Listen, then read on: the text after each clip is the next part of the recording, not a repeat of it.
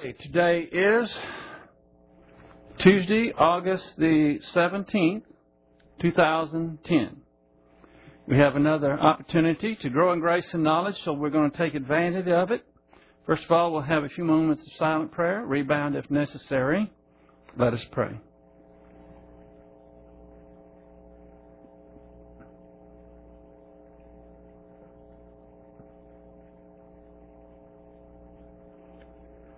Heavenly Father, thank you for this time you've given us to put the pieces together so we can have a very clear picture of what you have revealed in your word for what lies ahead. Moreover, the admonitions to us to stand firm, to be alert, to wake up, to be soldiers for you in the now. So we pray that you will help us to understand these things, for we pray it in Christ's name. Amen. If you'll turn your Bibles to 1 Thessalonians chapter 5, verse 4. 1 Thessalonians chapter 5 and verse 4.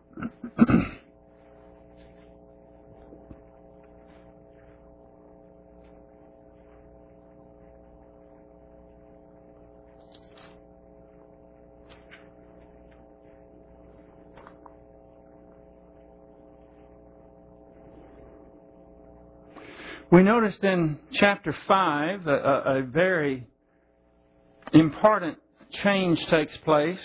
Chapter 4 is re- referring to believers and detailed information about Jesus Christ's return to planet Earth where we will meet him in the clouds. Then in chapter 5, it starts referring to unbelievers and the day of the Lord, and it starts making a lot of comparisons between day and night, light and darkness. It's important for us to understand what that is referring to. And I made uh, last time a very uh, sharp distinction that when it's talking about day and night and light and darkness, it's not referring to spiritual light and darkness for believers. Because there are times when we are in fellowship and we are the light of the world as we should be. But at other times, we can choose to get on the dark side experientially, and you can't tell us from an unbeliever then. But this is not what these comparisons are about. And I'm going to go over just a, a few of the things I gave you last time to make sure that you realize that these are sharp distinctions between believers and unbelievers. And it has to do with what we would call the uh, positional sense, not experiential.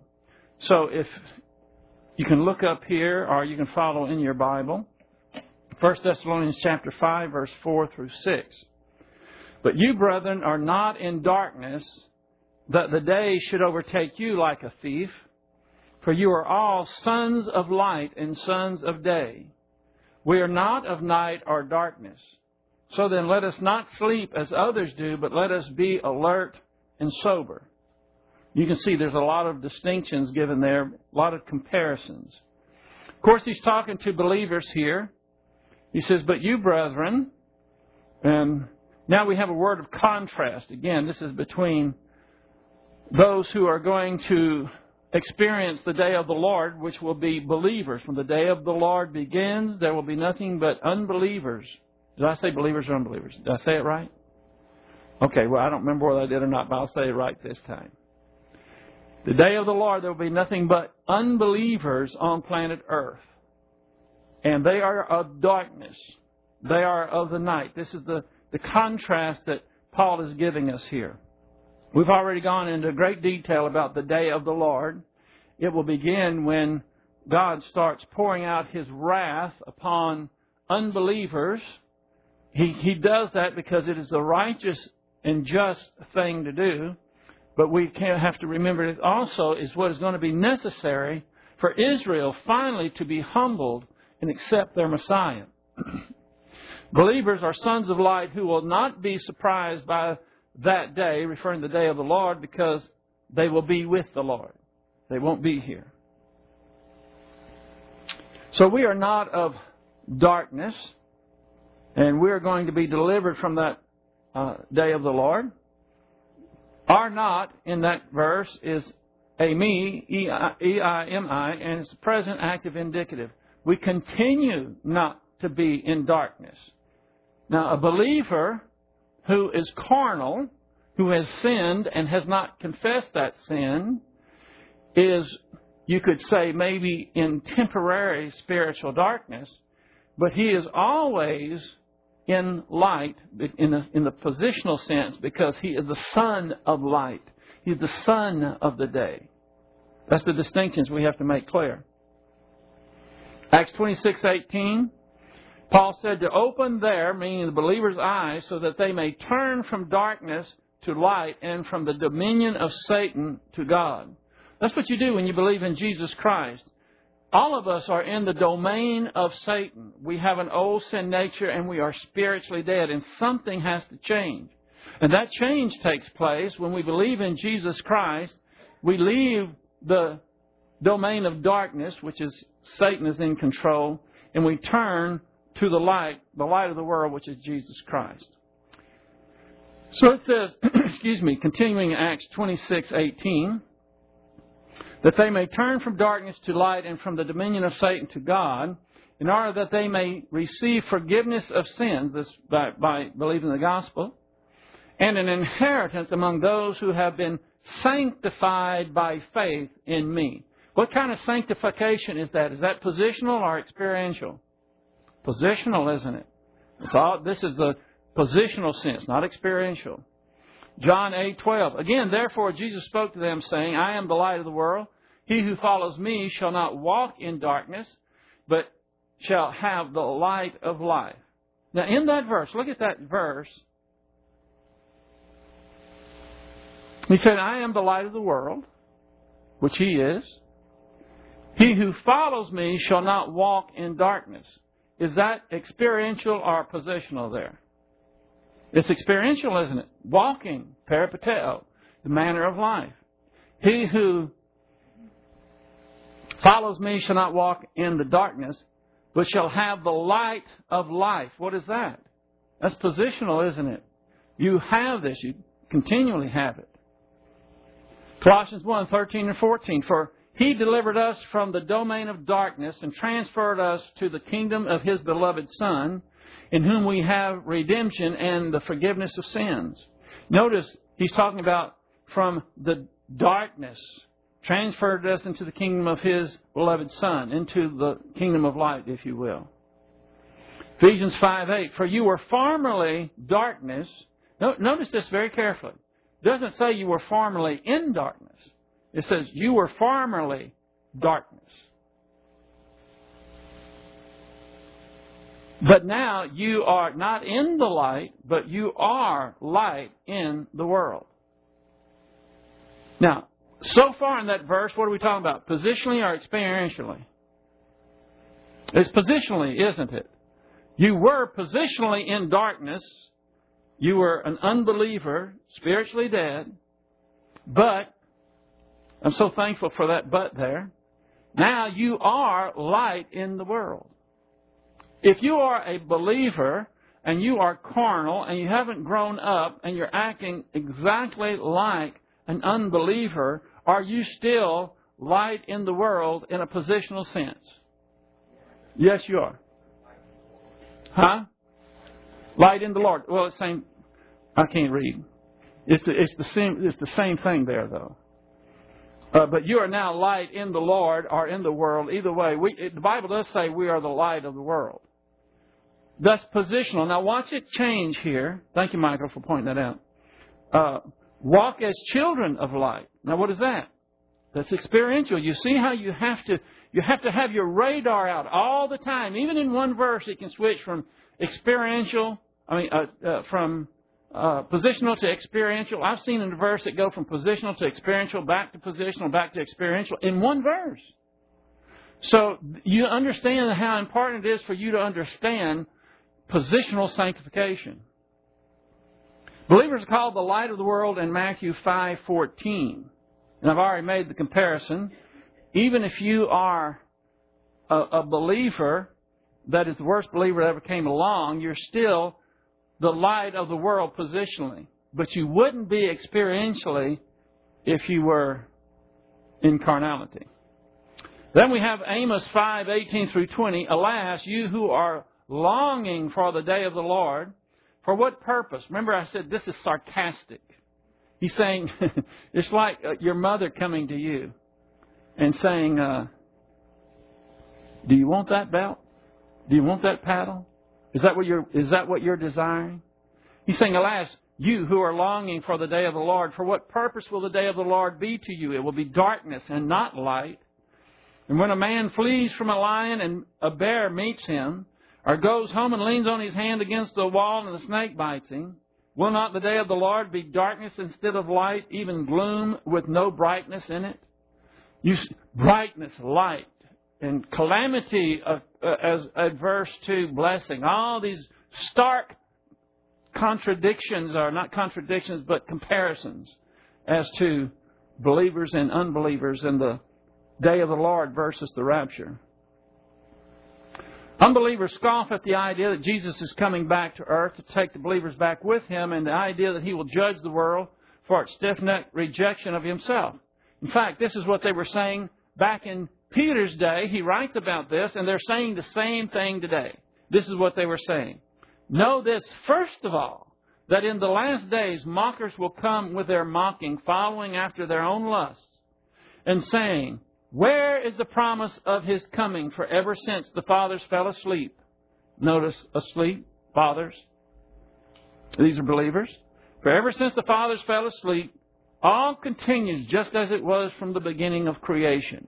This is the mantra of unbelievers. They say, You Christians are always saying such and such is going to happen. What is this business about the rapture? What is about this about Jesus Christ coming again? What is all this prophecy about Israel? Well, I don't think they want to bring that one up. if you know what I mean. Uh, the prophecy of Israel being brought back to the land, it's already happened in our day. It has been fulfilled right under our own nose. And that's just a hint of things to come. That the day should overtake you like a thief. The rapture will end the day of grace and begin the day of the Lord. Again, it is going to be as different as night and day. It closes one day and opens another. Paul was encouraging the Thessalonian believers not to worry about the day of the Lord and how it would uh, overtake them like a thief. And the simile used here, like a thief, that's a figure of speech, a simile, connects this verse with verse 2 where the same simile is used. So when you get to here, uh, it's, it's talking about the same day because you have the same simile used here. In verse 2, Paul added the phrase, in the night, to like a thief. So in, the, in uh, verse 2, he says, like a, a, a thief in the night. Night is a modifier that contributes to the sense of surprise at the thief's coming. Night is darkness, which describes the spiritual darkness of unbelievers who will be caught by surprise. So he's setting it up in these first four, a few verses here for what he's going to expand on in the, in the next few verses we're going to get to. That's why he says he's going to come like a thief in the night. Can a thief come in the day? Yes. If a thief came during the day, would you be surprised? Yes. But if he came in the night, it's even worse because you can't tell what the heck is going on. And you're probably going to be asleep. And all this has to do with the comparisons that he's going to make in the next few verses.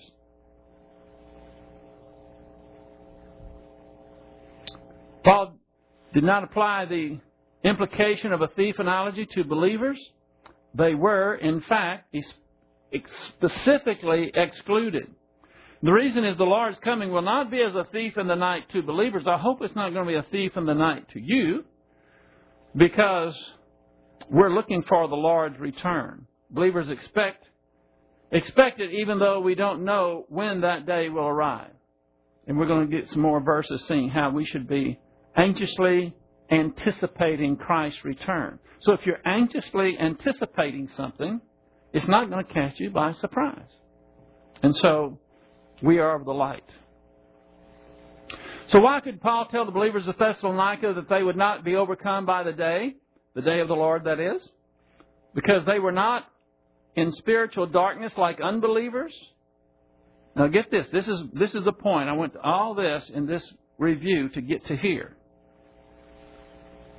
I'm going to ask the question again. So why did Paul tell the believers of Thessalonica that they would not be overcome by the day? The day there meaning the day of the Lord. Because they were not in spiritual darkness like unbelievers. That's the answer. Paul called them sons of light, sons of the day, meaning that they were believers exempt from that day. Look at this. Unbelievers do not believe Jesus Christ is coming back to earth either to take believers back with him to heaven, that would be at the rapture, or to judge the world of unbelievers with their stiff necked rejection. We went over that already. We went over the mockings, for you are sons of light. This is in verse 5. Now, oh, here's, here's, the, here's the pivotal part that I was trying to get to. Verse 5. He says, For you are all sons of light. Now, this is where the positional sense really is important and it very much stands out. But listen to this. Paul did not mean that believers would go through the day of the Lord but that they would not be caught off guard when it comes because they were sons of light. Do you understand that? Because that's what some people would allege. They would allege, well, Paul's not saying they're going to be exempt from the day of the Lord. He's just saying, yeah, they're going to go through the day of the Lord, but it's not going to catch them by surprise. Now, that is a false notion. But there are some that would allege this. And if, if that was the case, if a person would assert that believers will have to go through the day of the Lord, but it won't catch them off guard. They would be talking about an experiential sense. Do you see this? In other words, they would be alert. They would be doctrinally uh, uh, alert. They would be spiritually on, on target because they would be anticipating it. You understand why I'm saying that it's the positional sense that's so important? Because if you make it the experiential sense, you could say, well, it doesn't mean that they're going to be exempt. It just means that they're not going to be caught off guard when it comes. They're going to be alert. They're going to be experiencing it, but they just, it won't catch them by surprise. And what I'm showing you here is I'm countering that with the fact that this is a positional sense, not experiential. It's not going to catch them off base it's not going to catch them off base like a thief because they are spiritually alert and they still have to go through it. No, it's not going to catch them at all because, in a positional sense, they're not going to be here because they're believers. Here we go, right here. That term, sons of light, does not refer to a temporary status of being filled with the Holy Spirit or being spiritually alert. That's what someone would allege if they were trying to make the case that we are, believers are going through the day of the Lord. It is not experiential but positional. I have at least two reasons here. First of all, it says we are all sons of light. And you know as well as I do that all church age believers, they're in Christ as per what? Baptism of the Holy Spirit. That's a positional issue. That's what it's talking about here. But there's no point in time that all believers are spiritual, filled with the Holy Spirit. There's not a time when all believers are being spiritually alert. Impossible. It couldn't happen. You couldn't even take a small number like we have here and say, all of them are going to be alert for any length of time and filled with hope. We don't know that. We don't even know that about ourselves. How are we going to know it about other believers? That's the first point because it says all are sons of light. That's positional sense. Second thing, the Greek word for sons is huios, H-U-I-O-S, and refers to adult sons. At times we may be experientially babies, that would be brephos, but positionally we are huios, adult sons. In First, first um, Corinthians chapter 3, we have Paul coming down on the Corinthian believers because he said, you should already be teaching, and yet you still need milk because you're still babies. and he used brephos. They were experientially brephos babies, but positionally they were huios, adult sons. And the fact that he uses adult sons here shows that this is a positional sense. And so if it's a positional sense, it can't mean that the day of the Lord is going to not catch us as a thief in the night because we are alert spiritually. No. It can't catch us like a thief in the night because we are in Christ and everybody that's in Christ is gone out of the, with the rapture before the day of the Lord comes. That's why I'm going slow. That's why I'm going to, re- I'm repeating it so you will understand why I was making such a big deal about this being positional rather than experiential. Sons of light are not identified with the darkness of the day of the Lord are the unbelievers who will suffer through it because of their spiritual darkness. We are not identified with unbelievers at all, nor their spiritual darkness, nor the fact that they are the ones that are going to experience the day of the Lord. They are the ones that is going to catch them like a thief in the night. They are the ones that are going to be saying peace and safety when God drops the hammer on them. We won't be here. And then we went through, and the sons of the day. They are sons of the day of grace, the church age, that is our dispensation, not the sons of night, which will characterize the last seven years of the age of the Jews. That's darkness. When the day of the Lord comes, the first seven years is going to be darkness, calamity, judgment. It's going to be worse than there ever any time before or any time after. Then Christ is going to come and there's going to be complete opposite. It's going to be blessing. The curse of the earth is going to be removed. It's going to be wonderful. We are not of night nor of darkness. God has called us out of the darkness according to 1 Peter 2 9. We are sons of the day. There would be no reason for Him, that would be God, to put us through the dark night of the day of the Lord, which is designed to punish unbelievers. That's why they're there. They have rebelled, rejected Jesus Christ, and God, and they have this is they are essentially Satan's emissaries. They're in his domain, and God is going to say, "Okay, the time has come. I'm bringing the deed. I'm breaking the seals, and I'm going to take planet Earth back." And everybody that sides with Satan is going to fall under the punishment. Satan himself is going to be punished, tossed off the planet Earth when Jesus Christ returns second advent. This was just uh, a verse that I gave you to show that there was the day of the Lord has hit before, in a sense. In this particular time, it was the time of Nebuchadnezzar and the Chaldeans. Uh, God used in order to move against Israel because they were stiff necked in rebelling. And this is Zephaniah 1 14 through 15. Near is the great day of the Lord, near and coming very quickly. Listen, the day of the Lord. In it, the warrior cries out bitterly. A day of wrath is that day, a day of trouble and distress, a day of destruction and desolation. Look at that. A day of darkness and gloom, a day of clouds and thick darkness. Now, that day of the Lord fell upon them. This was a prophecy saying, it's going to come, you better listen. Did they listen? No, they did not. And this is, has a far meaning in the far future from that day of when the day of the Lord is going to come, and it's going to be exactly the same thing. This is what, when Paul was talking about the day of darkness and he was describing it, it sounds like he's talking about what they were experiencing, but he's not. It's already happened to them. He's talking about what's coming next as the day of the Lord. So this Zephaniah 1:14 had a near meaning referring to what was going to happen to the Jews when the Nebuchadnezzar moved against them, but it also has a further meaning which is yet future. Now we're out of the plowed field and we start plowing new field here. Are y'all ready?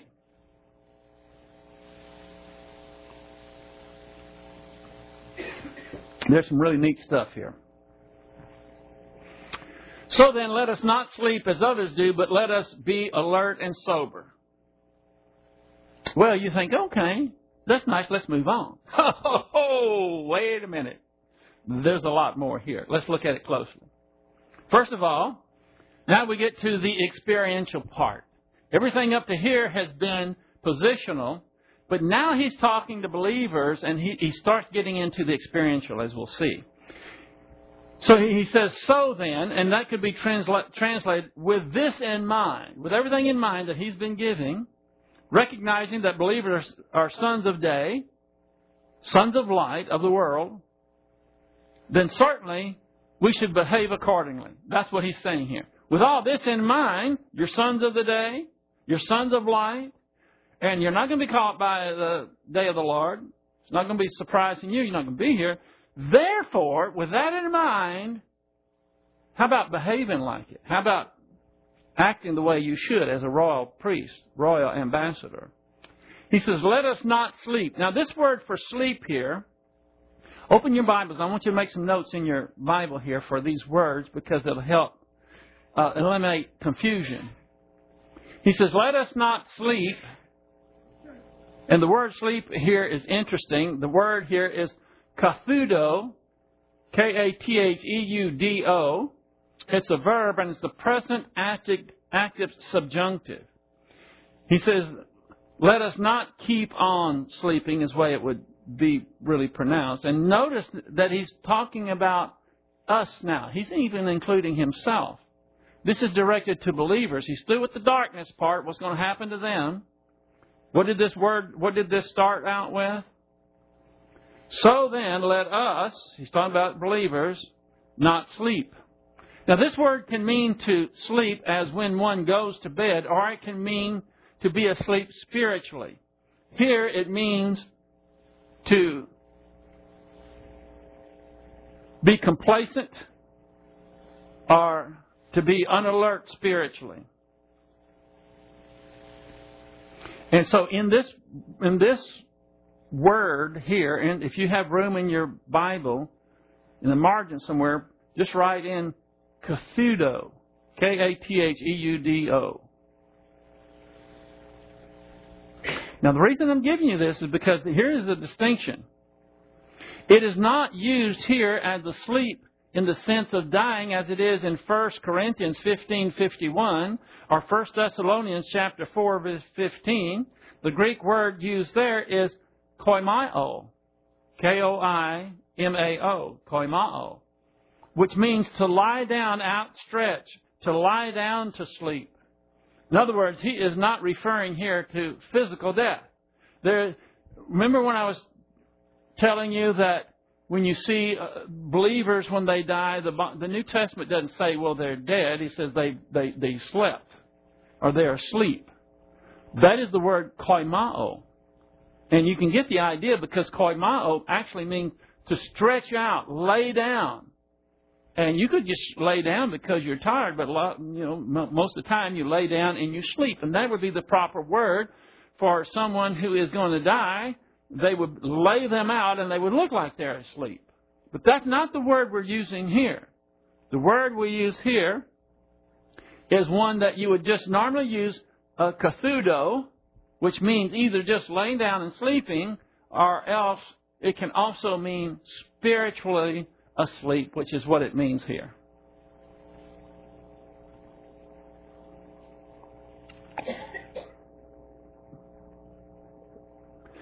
Present active subjunctive. Why do you think it's in the subjunctive? Maybe they will. They still can be, even believers can be spiritually asleep. Maybe they will, maybe they won't. And this is definitely talking about spiritual sleep, being unalert, being spiritually lethargic. Paul included himself in this admonition by using the pronoun, personal pronoun us. Romans, now here's a, I'm going to give you a couple of verses that parallel this, and they are fantastic verses. Romans chapter 13, verse 11. And do and this do, knowing that the time. Look at the word Greek word there for time. Kairos. Remember that? K A I R O S. Remember Paul saying, "There's no reason for you for me to tell you about the uh, times and the epochs." The word there for times was chronos, the big in, chrono- in uh, chronology, several uh, dispensations. And the epochs there is the word we have here, which is kairos, which means a specific, usually a more defined time, which you could easily see that he's talking about. The defined time would be the church age. And this due, knowing that the time, which is the church age, that it is already the hour for you to awaken from the sleep. What kind of sleep? What I didn't put it here, but you know the word here for sleep. Which one would it be? Would it be katheudo or koimao? Katheudo, yeah, spiritually asleep. He's not talking about it's not time not to awaken from your being dead. so he said that it is already the hour for you to awaken from your sleep. For now, salvation, and here the word is soteria, which can mean eternal salvation, or it can just mean deliverance. And that's what it means here. He's talking about the deliverance. He's talking about the rapture is nearer to us than we believed. Won't you turn to that verse and put a little marker there? Uh, we're going to go over verse 12 also. Romans 13, 11.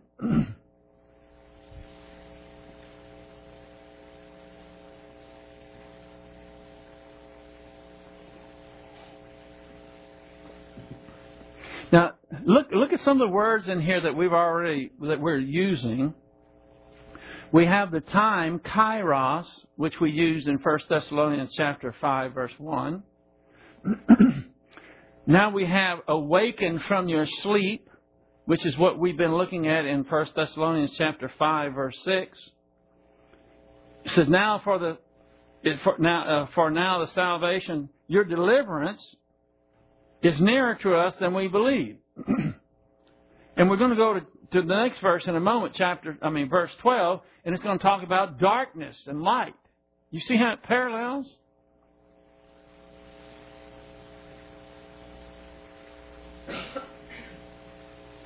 Now, I want to hasten to say that this verse, Paul penned this, what, 2,000 years ago. And he was already telling believers then that they better awake from their sleep, their spiritual lethargy, for the deliverance, that is the rapture, is nearer to us than we believed. Now, that speaks imminency. Paul, in his mind, thought that it is nearer than they thought and it could happen at any time. That's the purifying aspect of the doctrine of imminency, that it tends to make a person want to be on his toes spiritually if you think that Jesus Christ could pop in at any time. But we're not through. Look at verse 12. We'll have a note for this, verse 11. the need for alertness is because our salvation that would be the ultimate or final salvation realized at the return of the Savior. then we have these three verses where it also has to do with the same issue. Is nearer now than when we first believed. James chapter 5 verse 8. I'll go over that in a moment. Each passing day in the faith brings final salvation and deliverance closer. That's the idea. And I got that from uh, and Zuck Dallas Theological Seminary, the Bible Knowledge Commentary. So they recognize also that this verse is talking about the rapture. The deliverance is referring to the rapture. Now look at verse 12. This is what verse 12 says. The night is almost gone, and the day is at hand. Sound familiar? Let us therefore lay aside the deeds of darkness and put on the armor of light. Why do you suppose that this is so similar to what he was given in 1 Thessalonians? Because it's the same author. He was saying the same thing to the Thessalonians that he is now saying to the Romans.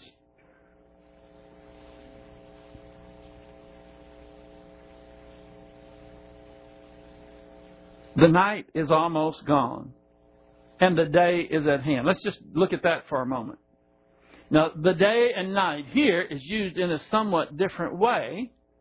Paul considered the time of Christ's return and the consummation of salvation for believers in verse 11 as the start of a new day. In other words, when Jesus Christ returns at the rapture, it's going to start a new day. The present time, while Christ is absent and Satan is at work, is described as night in 2 Peter chapter 119. Since the day is almost here, Paul urged his readers to put aside the deeds of darkness and put on the armor of light. In other words, the night, in a sense, is on us because Jesus Christ is not here and we're living in the domain of Satan. That's what the night is referring to here. And he's saying the night is almost gone. What does that mean? We're living in the Satan's domain. And he was saying even back then, it's getting close, the night is almost gone, and the day is at hand. What day is at hand? What's he talking about? Well, if you say, well, it's the day of the Lord. Oh, fine. If you want to make it the day of the Lord, that's fine with me. Because before the day of the Lord occurs, there's going to be another day that occurs. That's the rapture. So he says the night and Satan's whole smear is nearly gone. It's almost over. Is that good news? I cannot wait. And the day is at hand. At, listen to that term, is at hand. Let us therefore lay aside the deed of darkness and put on the armor of light. In other words, knowing that it's right at hand, we need to lay aside the deeds of darkness, carnality, and all that. Put on the armor of light. You know what? You know what he's going to be talking about in First Thessalonians? We won't get to it tonight. The next few verses, he's talking about armor of light. Paul considered the time of Christ's return, the consummation of, of salvation for believers as the start of a new day. I went over that already, but I want to make sure you understand that. Paul was expressing a sense of urgency because Jesus Christ could return at any moment. Listen to these verses. I'm giving you most of these verses, and they're tremendous. Look at James. He says, You too be patient. Oh, he got me with that one. Be patient. Strengthen your hearts, for the coming of the Lord, what's he saying here? Is at hand. Furthermore, he says, Do not complain, brethren, against one another, that you yourselves may be judged. Behold, the judge is standing right at the door. The Lord is at hand. The judge is standing at the door. Now, what does that suggest to you? Does that suggest to you that we have to have have to go through the rapture? I mean, through the day of the Lord and wait three and a half years and see all these signs, see the four horsemen of the apocalypse ride before Jesus Christ is going to return? Does that sound what it's like what it's suggesting? It's at hand. He's right at the door. Philippians 4 5. Let your forbearing spirit be known to all men. The Lord is near. Hebrews 10:25 but encouraging one another and all the more as you see the day drawing near.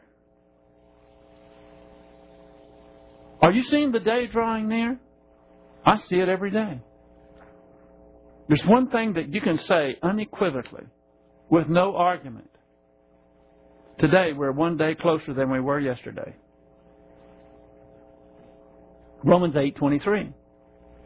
And not only this, but also we ourselves having the first fruits of the spirit, even we ourselves groan within ourselves waiting eagerly for the adoption as sons, the redemption of our body. What is he talking about? He's talking about the rapture, isn't he? Groaning within ourselves. We're not the only ones groaning, by the way. The earth itself is groaning. The earth is going to have to groan until Christ returns at the second advent, but not us. Look at that. It says, waiting eagerly for our adoption.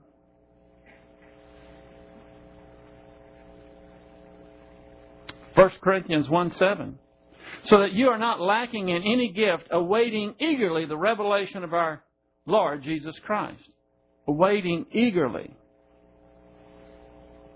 Titus 2.13 Looking for the blessed hope and the appearing of the glory of our great God and Savior, Christ Jesus. Looking, waiting, anxiously.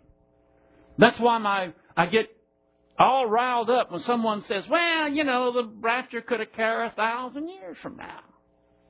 I'm thinking, if it could occur a thousand years from now, or if there are certain things that have to take place, certain signs that I will be able to notice before the rapture takes place, then why should I be anxiously anticipating it?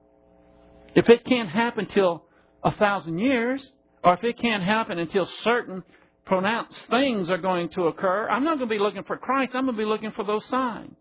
And I don't have to worry about Christ popping in, and here I am caught flat footed, being in reversionism.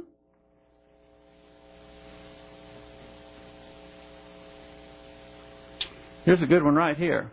This is the next to the last verse in the Bible. Revelation 22 20. The next verse after this one ends the Bible. This is what it says. He who testifies to these things says, Yes, I come quickly. Amen. Come, Lord Jesus. Now, the I am coming here is one word in the Greek. It's erchomai. E R C H O M A I. It's a verb. It's a present deponent indicative. You know what the deponent is? It's just a, it, it has a passive in form, but it's active in meaning. I could just put the present, I'm tempted just, when I have a deponent, say present active indicative because that's what it is. But technically, it's a deponent. Never mind about that. Here we go. Listen to what it says. The futuristic present tense, which is what erchomai is here, denotes the fact that the rapture has not yet occurred, but it is regarded as so certain it is already come, as if it is already coming to pass. Hence, the futuristic present emphasizes the imminency of the rapture. Furthermore, the indicative mood is declarative for a dogmatic statement of Bible doctrine, the imminency of the rapture. I got that from R.B. Thieme Jr. class notes on Revelation. So this erchomai is a futuristic present tense. And it has the, the, the futuristic present emphasizes the imminency of the rapture and the fact that it is in the indicative mood, declarative for a dogmatic statement, the imminency of the rapture. Then the next word, remember it says up here, he who testifies these these things says, Yes, I come. We saw here, I am coming. We, got, we just did that with erchomai. We have one more word, don't we? Quickly. Let's see what that means. The quickly is the Greek word tachu, T A C H U, and it's an adjective. Actually, it looks like an adverb, and I, I, I straighten this out in a minute. Anyway, uh, it's an accusative singular non, uh, uh, neuter, and it means soon, quickly, or momentarily. As qualifying time without delay, right away, at once, soon. This was from the analytical lexicon of the Greek New Testament. That definition was. The point is, now, what we have following with the point is a quote. The point is that there is no, and I put in brackets here, church age doctrine to be fulfilled, no church age, in brackets there, prophecy before the rapture occurs. The next item on the agenda of eschatology the next prophecy is a rapture itself. That is what is meant by soon, and that came from R.B. Thieme Jr. class notes on Revelation. So here, what, we, what we're saying is, quickly means it is the next thing on the agenda for the church. And it can come at any time.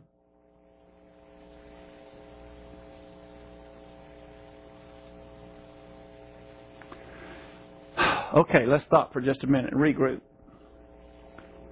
We're back in 1 Thessalonians. I was just giving you some verses that had to do with what we were looking at up here, which was, uh,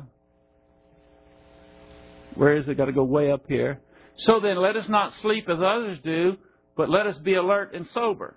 All of this I'm getting from there. Now the reason we want, we don't want to sleep and we want to be sober is because the Lord could come at any time. We want to do that anyway, but that is a, a motivating factor. Now, see the word here, others? So then, let us not sleep as others. And we went through these other verses that had the sleep, and then we saw how uh, Jesus Christ can come at any time. Now we're going to look at, it says, we are not to sleep as others do. Are y'all in First Thessalonians now? Look at this word others. I found this today, and I didn't see anybody else that commented on this, and I don't know why they didn't. you'll see what I'm talking about. The, the Greek word here is loipos, L-O-I-P-O-S. It's an adjective, and it's the nouns plural masculine. Now, I'm reading from Zodhiates' complete word study of the dictionary, New Testament. And Zodhiates says loipos, it gives the feminine form, and it gives loipon, uh, which is the adjective form, from leipo. Let me show you where I'm looking at. I'm show you. I'm right here. This is the feminine form. This is the neuter form here. It's an adjective, and it's from leipo, L-E-I-P-O. Guys, do you recognize leipo? It's one of the vocabulary words that we looked at. I'm talking to the guys that that, that are in training. Uh, leipo is a verb, and it means to leave or to lack. You all have heard this word before, especially these ladies have. Have you ever heard of liposuction? Lipo comes from, what does it say here? To leave or lack. When they suck it out, what's left looks better than what was there before. It means to leave. The fat leaves. I assume that's why they call it liposuction. So here we have the word, this is the verb form, lipo. In the English, they would call it lipo, like liposuction. Uh, it means to leave something remaining. In the plural, the remaining ones. Now, every every one of the translations that I looked at said the same thing as others do. But don't be caught asleep like the others do. But that doesn't say others, it says the remaining ones. That's what the word means. Now, we're getting somewhere. This is the same Greek word used in 1 Thessalonians chapter 4 verse 13. Look what that says. But we do not want you to be uninformed, brethren, about those who are asleep. Look at that. Koimao, that means the dead kind, stretched out. That you may not grieve as the rest. That's the same word that we have in ours, and it's referring to what? Unbelievers. As the rest who have no hope. Are y'all with me so far? I'm still making a case. The expanded translation could read like this Let us not keep on being spiritually asleep as are like the remaining ones. You got it? Because that's what the word means that we just went into, which was lipos, uh, excuse me, L-O-I-P-O-S. Now, here's where this is where I'm making, finally bringing my case to a head here. The context of verse 5 would suggest that the remaining ones in this verse are unbelievers. That's all we've seen is contrasting believers with unbelievers. So, the verse that went before this one, in fact, all of them in chapter 5 so far, would say that the, not the others, but the remaining ones are referring to unbelievers.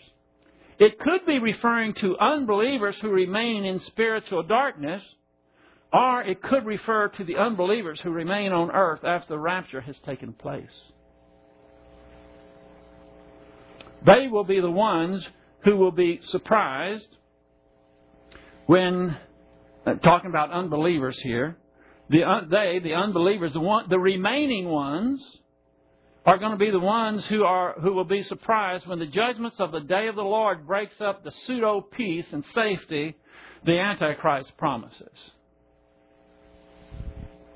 And I said, wow, when I saw that. You'd never get that out of just the others, see? You see how, as others, loipos? And it can, you can translate it as others, but not one of the dictionaries. I looked through five Greek dictionaries, and not one of them just said others. Every one of them had the sense of the remaining ones. We might even say the ones left behind is another way of saying it.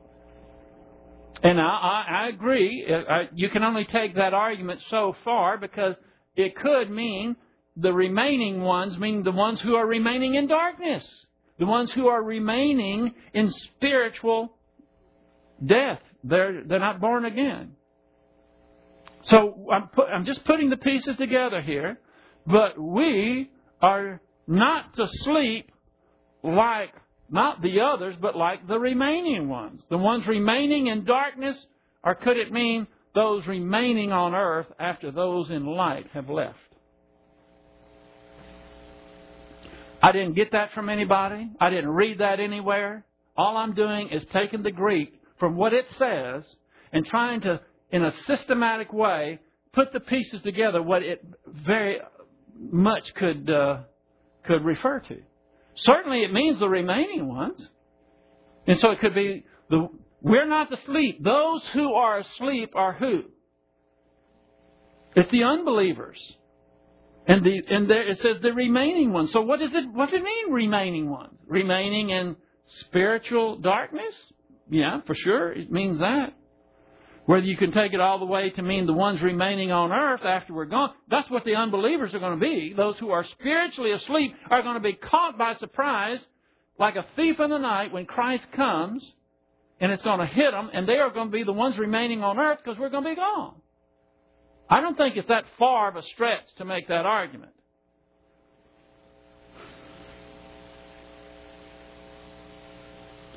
Then we have the word but again. Allah.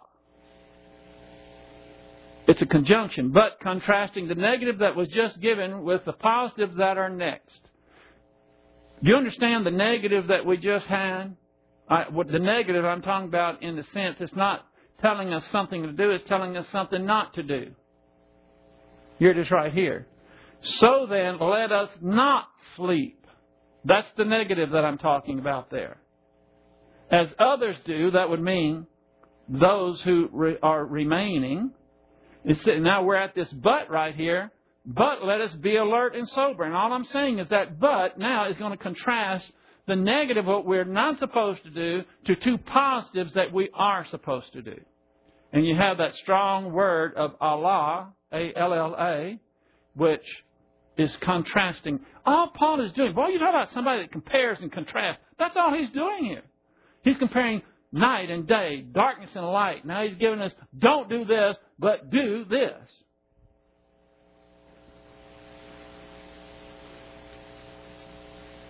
Where am I?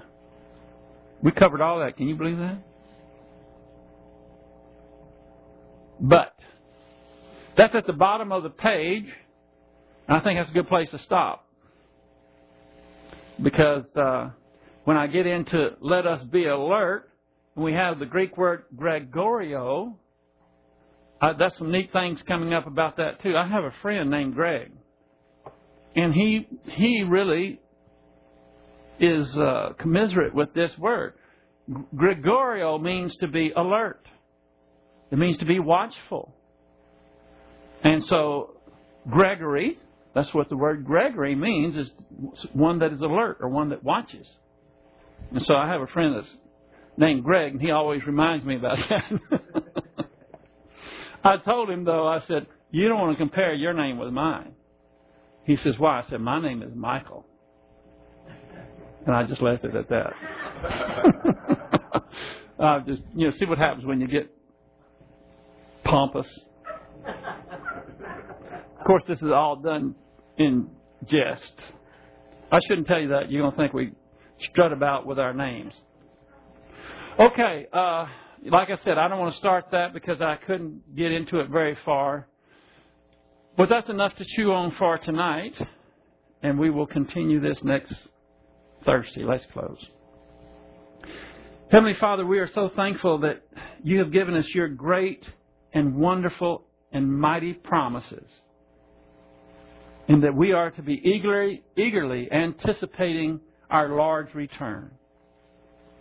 And we're so thankful for your grace. We're so thankful for your plan.